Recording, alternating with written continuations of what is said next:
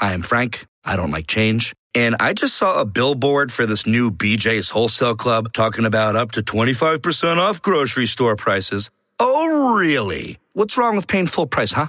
No, sir. I would not join BJ's Wholesale Club. Let's agree to disagree, Frank. Say you do want to sign up to get a $40 digital BJ's gift card. Join the new BJ's Wholesale Club, opening soon in New Albany. Visit bjs.com slash New Albany or the BJ's Membership Center on North Hamilton Road. Limited time offer, new members only. Donica Strange Riscano, author, speaker, and community leader, comes to you today with Recapture, the weekly program that gives a biblical perspective on living a Christ centered life as you walk through your recovery journey. Our focus is providing healing for the family with love, knowledge, forgiveness, and information. Hello, sunshine. It is Donica again for another week of recapture. Always excited to be here. Always excited to share knowledge, healing, and information. Okay, Miss Maestro. Hello, Essence. Hello. Thank you for being here on the broadcast on today. So glad to have you sitting in the, I guess, the pilot and the co pilot seat keeping me grounded, keeping me centered. I am the radio host, but I am your emotional hope coach. I am the founder of the Patricia Ann Strange Diamond Celebration and author community leader. Go to our website, www.psdiamondcelebration.com, and subscribe to be a part of the community of what capture, recapture represents, celebrating recovery from drugs and alcohol, and recovering things in life that have been lost or taken. And today we are going to touch on a very serious topic. Yes. I'm glad you're here sitting with me on this morning essence because I will tell you that uh, I just been feeling, you know, some kind of way this week and very emotional. I'm the emotional hope coach, but I have feelings too. And so uh, last Friday, um, it was reported, and there's a lot of news surrounding it the New York Post, TMZ. A lot of times, I think when TMZ first came out, TMZ was like a gossip type magazine. Um, they still are. but people go to them for no, no come on now. Sometimes, well, I would just say this before we get into our topic. That, uh, n- national brands will say TMZ is reporting. I don't know because they're in you know in LA and they are get the quote unquote word on the street, but it was being you know being reported and what we're well well see and, and I'll say this before you move forward. Um, because I think it's somewhat relevant to what we're discussing in a way. Um, you know, it's not about being accurate; it's about being first. And TMZ typically can, you know, present information first before other people, but other people are verifying their sources and things like that, and making sure they're um, doing a better job of of putting out accurate information. Um, but you were saying that TMZ was one of the first to report this news, correct? report the information on DMX that he suffered a heart attack last Friday. And I would say, as a community leader that um, supports people in recovery from drugs and alcohol, I had not been aware of the story. I had not really been following it just to see tidbits on the news. So confirmed reports, unconfirmed reports. Uh, DMX suffered a heart attack on last Friday, and in in the news and the news stories I have been reading, it said that it was a drug induced heart attack mm-hmm. on Thursday night, and I would say at the time of this recording, at the time as we sit here talking together, that Mr. DMX is on life support. Mm-hmm. Um, but in social media, it's like you said, people are trying to get the news out first and fast. It started to um, be reported uh, that on you know, like on Thursday night, the uh, people was reporting that he passed away, and his manager had to come out and say, "Please stop saying this. It's not helpful." He's on life support. His family is having to make decisions uh, for him and his next steps. Uh, and I have a teenage son. He's on social media, and they're, they're like, "Well, who is that? You know, who is that, mom?" And and and my son, he came and reported to me, "Oh no, mom, this has happened," and it grieved me. I started crying, and I was like, "Man, Yes, you have emotions. Yes. a lot of them. Yes. And I started crying. I just started really crying. Even before we came here um, to record, I was looking at it and Googling what's going on. And um, what I was thinking is, man, I'm tired of being in this story again. A- another story, another life impacted by addiction and overdose um, and in society, I will I will tell you, essence that I was really impacted by someone in the community. We're sharing our story, you know who we are and what we represent, and the person was so callous. They said they did it to themselves. Um, so that's what someone had said about. Uh, Not this particular Oh, okay. person, But in a the message that we share about recovery, women that we support in the recovery community, and the person said they did it to themselves. But it- as it- a, was this was this the person speaking for themselves or someone speaking else? of others, the person Oh, was saying, You "Oh well, they did it to themselves." And, and what's so what's so interesting about that comment? I think I had shared with you a video that I had come across on social media. Um, I think with with this particular story, it's um, rather interesting because in in things like the hip hop community, to a certain extent, it's it's like a certain lifestyle is glamorized and made popular and things like that. Um, and so with with DMX, I mean, old school guy, you know, things like that. Um, in this kind of situation, I think it's kind of going to help bring a shift in the mindset and the thought process. And so I came across a video of him sharing his story. Um, about how he had got into drugs and he was saying in the story someone that he trusted introduced him to it gave it gave him you know a hard drug without him knowing um it you know when he was a teenager Yes. and so so so that person's comment that they did it to themselves well no not necessarily you know um that is such an important point to make, and when we have the conversation about um, they did it to themselves, and whenever I think, whenever I, when I'm sharing a message, sharing a story, I think about that person. I don't even remember what the person looked like, to be honest, but I remember that person saying, "Oh, they did it to themselves." I just want to just say for um, DMX, his name is Earl Simmons. He was born December 18, 1907 in Yonkers, New York. And that he was the son of, um, he was the only son, and his mother had uh, four daughters. And uh, he had an abusive relationship with his mom. His dad was not present. He has since made an amends with his mother. Um, he is a father, he has a family, and I'm just, instead of the DMX, who is 50 years old, that he is a real person. Right. That he, we're going to talk about that, who is affected. Um, but today we're going to have a conversation on overdose and talk about it as a, in in the age of social media. Mm. A couple of weeks ago, in the age of social media, there was a gospel music artist. He had a um, hmm. a circumstance with someone in his life, and then there was a self-proclaimed we- relationship guru are we are who we had some. around it No, no, I'm.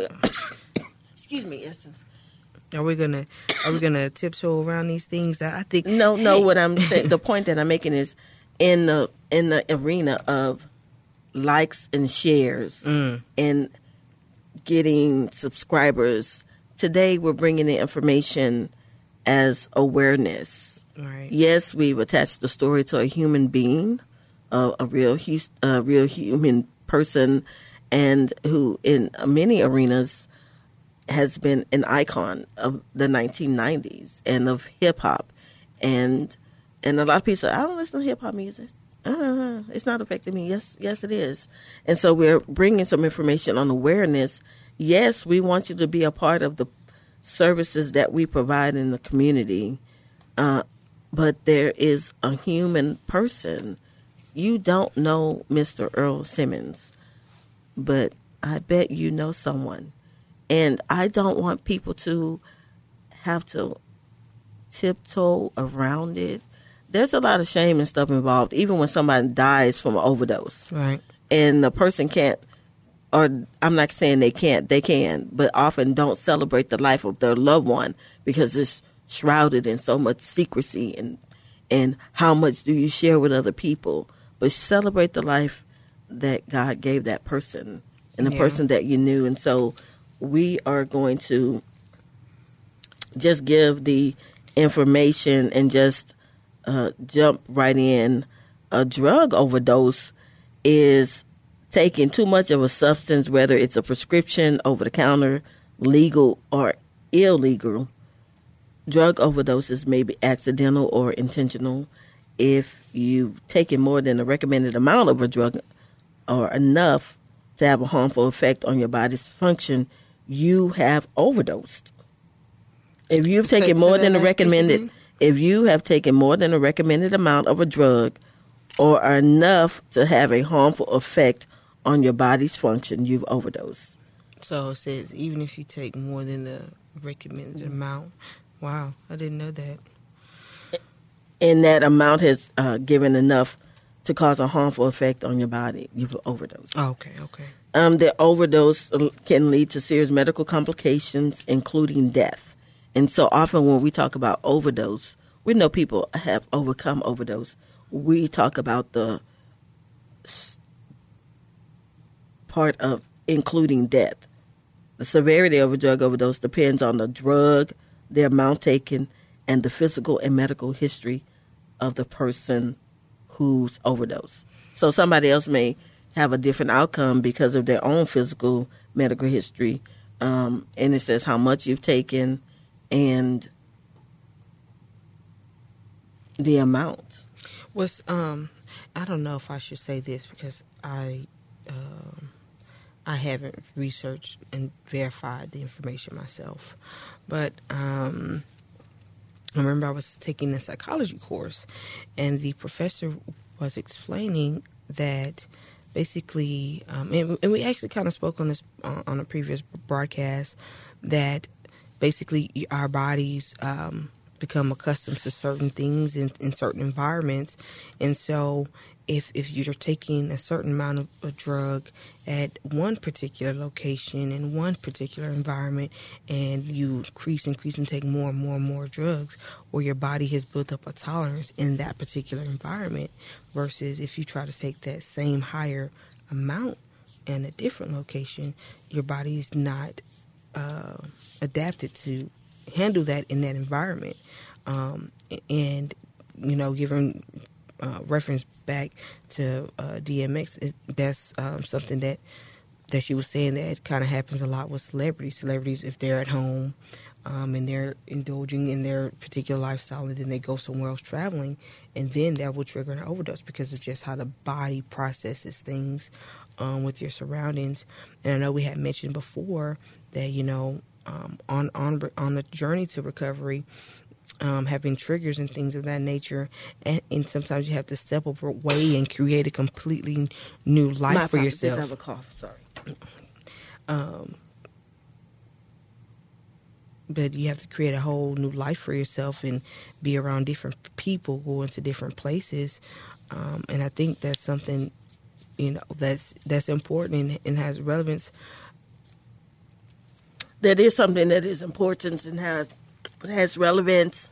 Uh, changing the environment, I think that that is a conversation to have um, about uh, when you've gotten a new life and you're in recovery. And I've heard people just tell their stories that they never went back to that environment, that community where they were and where they lived. Uh, and sometimes that means even separating themselves from friends and family. Right. And then the friends and family are feeling some kind of way. You think you're better than everybody else, but the person's just trying to live Right. and trying to stay sober. And I think, um, do you do you feel just from your own personal um, perception and opinion, do you feel like that it is a problem for, um, or something that, that that should be looked into? That not everybody has the ability to change their environment. Um, that not everybody, if they are able to get some help, go into a rehab program, get, go into some sort of treatment facility, that they may not have the ability to relocate once they come out and things of that nature. Um, what, based on the information that you've gotten um, in in this recovery sphere, what are some things that can be done for that individual who, on a financial level, um, can't just completely uproot their lives and start anew? I would tell you that the one example, the main example that I have is my mom. Because we, Monica and I, we share our story. We talk about it. Two hood girls from Houston's Fifth Ward sharing the testimony of my mom's recovery. And when mom came out of the treatment program, she went into the treatment and then she went into aftercare. They told her to move. She, you can't stay in Houston. you can't stay in the Fifth Ward and be sober. But she did, and so um, is it is it challenging for her? We ne- we never really talked about her, her challenges, but she shared her testimony that people told her to move, and that uh, the people, even the people that she dealt with, like drug dealers, they saw her change and they respected her, and they just moved out of the way when she walked by. Wow, that's a So blessing. so when can it be done? And her testimony is that it was done in her life.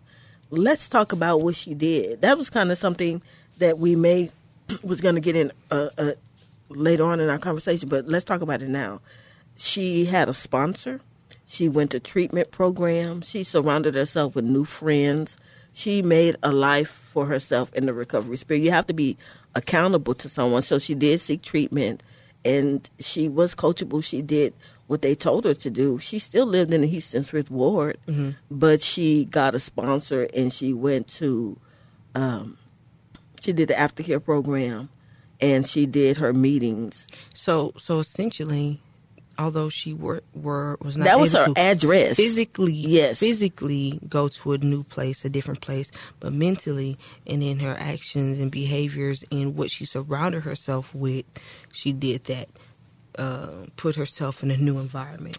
I think the her physical location did not change, but the most significant thing is that her mindset Right. changed. Right. And so uh, today we're having a conversation on overdose, and we gave you the meaning of overdose.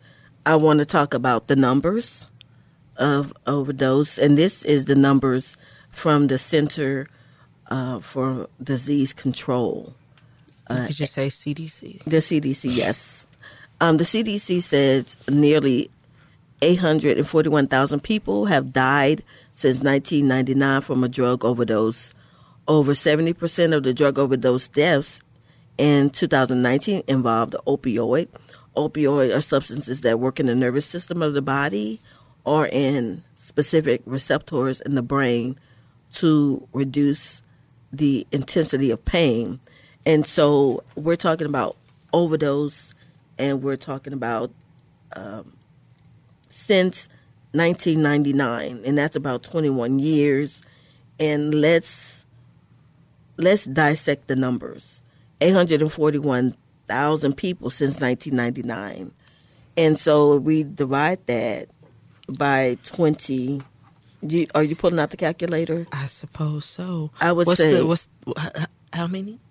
841,000 Eight hundred forty-one thousand divided 21 it's about 21 years by twenty-one years. Okay, so that's about 40,000 people Mm-hmm. that have died from drug overdose per year. oh, And so they said it's been about 2 million people that had the COVID in a year. And so you could almost be lulled by the numbers. 40,000, I, I was talking to someone and they were talking about COVID and they were saying, oh, they say it's that many percentage people getting the COVID right now. That's that. That's not that much. And I want to just say, hello. Don't be lulled by the numbers, because we, as practitioners, caregivers, people that are working in community, you're looking at the numbers: 841,000 since 1999, 40,000 people per year. But the truth of the matter is, around 2016, it started out uh, skyrocketing the numbers uh, for opioid overdoses, and so, and so, what I would say to you, don't be lulled by the numbers. We are talking about Mister uh, DMX, Mr. Earl Simmons. We're talking about the life and legacy of Patricia Ann Strange, but those numbers represent lives, and so we want to uh, share information. And I'm going to read a little other information about the opioids. Uh, opioids are a class of drugs naturally found in the opium poppy plant and that work in the brain to produce a variety of effects, including the relief of pain with many of these drugs. Opioids uh, can be prescription medications, often referred to as painkillers, or they can be so called street drugs such as heroin. Uh, many prescription opioids are used to block pain signals between the brain and the body and are typically prescribed to treat moderate to severe pain. In addition to controlling pain, opioids can make some people feel relaxed, happy, or high, high, and can be addictive. Additional side effects include slowed breathing, constipation, nausea, confusion, and drowsiness.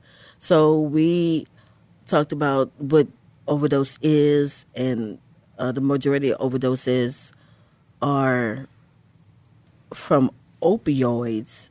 And you were sharing the story essence of Mr. DMX, and that someone laced drugs, laced the uh, marijuana with crack, and introduced him to a world that no, he just didn't do it to himself, right? And then when we talk about from painkillers, you've been in a car accident, you've had back surgery, you've been given a pain medication. Right. And so now the key word is it can be addictive. Um, and so there's how does that affect you? That that affects moms, dads, an athlete recovering after some type of injury is just not the people on the streets. It's Right. affecting so many people. And I, and I think that's where the shift has come, um, in in particularly with, with the conversation and, and things of that nature, um, of, of the individuals being affected by this. Um, and and that's kind of another topic for another day. Um, It also talks about um, the um, opioids by the name, the most commonly used opioids, prescription opioids, Oxycontin, Vicodin, fentanyl, which is a synthetic opioid. 50, uh, yeah, fentanyl is 50 to 100 times more po- more potent than morphine. So people are taking some powerful drugs oh wow! and I, I never knew that. yes, It's it's stronger than morphine. Morphine is supposed. I thought that was the top tier. Yes, and so um, this is a deep conversation that we're having, and I think that we're going to continue on our next broadcast, bringing information. I I, I didn't really know that I was going to be able to keep myself together and keep my composure on this broadcast. Really? Essence, thank you. Yes, I I'm not kidding. Essence, I promise you, I was going through last night. Jesus, I I was I was I because believe you. I have a, I had a, a, a heavy heart. I think God, either way, I wasn't going to apologize. I said, Lord, if I burst out crying, I'm not going to apologize. This is serious business. People lives are at stake. Um, but this is a conversation that we're going to continue to have. And as we're um, getting ready to wind down, um, we always end with a tip for the journey.